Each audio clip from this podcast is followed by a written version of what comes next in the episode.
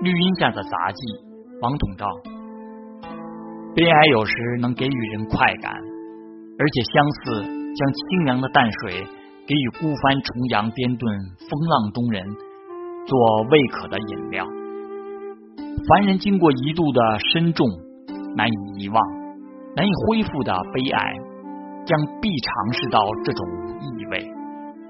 类似事实及情绪上的描写，在文学作品中不可数计，且多为极佳而感人的题材。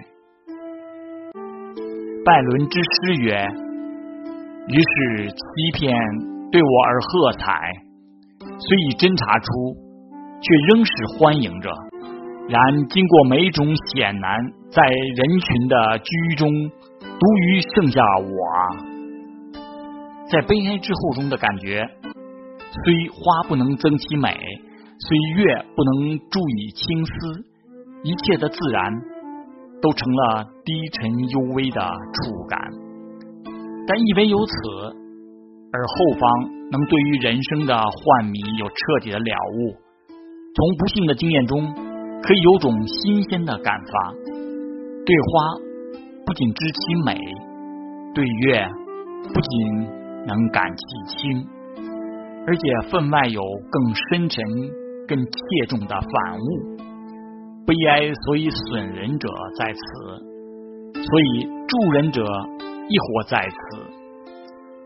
我在最近期中曾得到一位朋友的长信，他有剧烈之悲哀的打击，令人不能思议得到。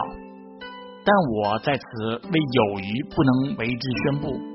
他的来信在信末的几句话是：“现在孤独漂泊的我，本可以重过恩福，不过孤独而凄凉的长途行程，使我望而生畏。下学期我仍将 S.M 学校教书，我在此大概还有二十余日的勾留，这是因为我身体的缘故。”现在我对于一切无所希望，亦无所谓。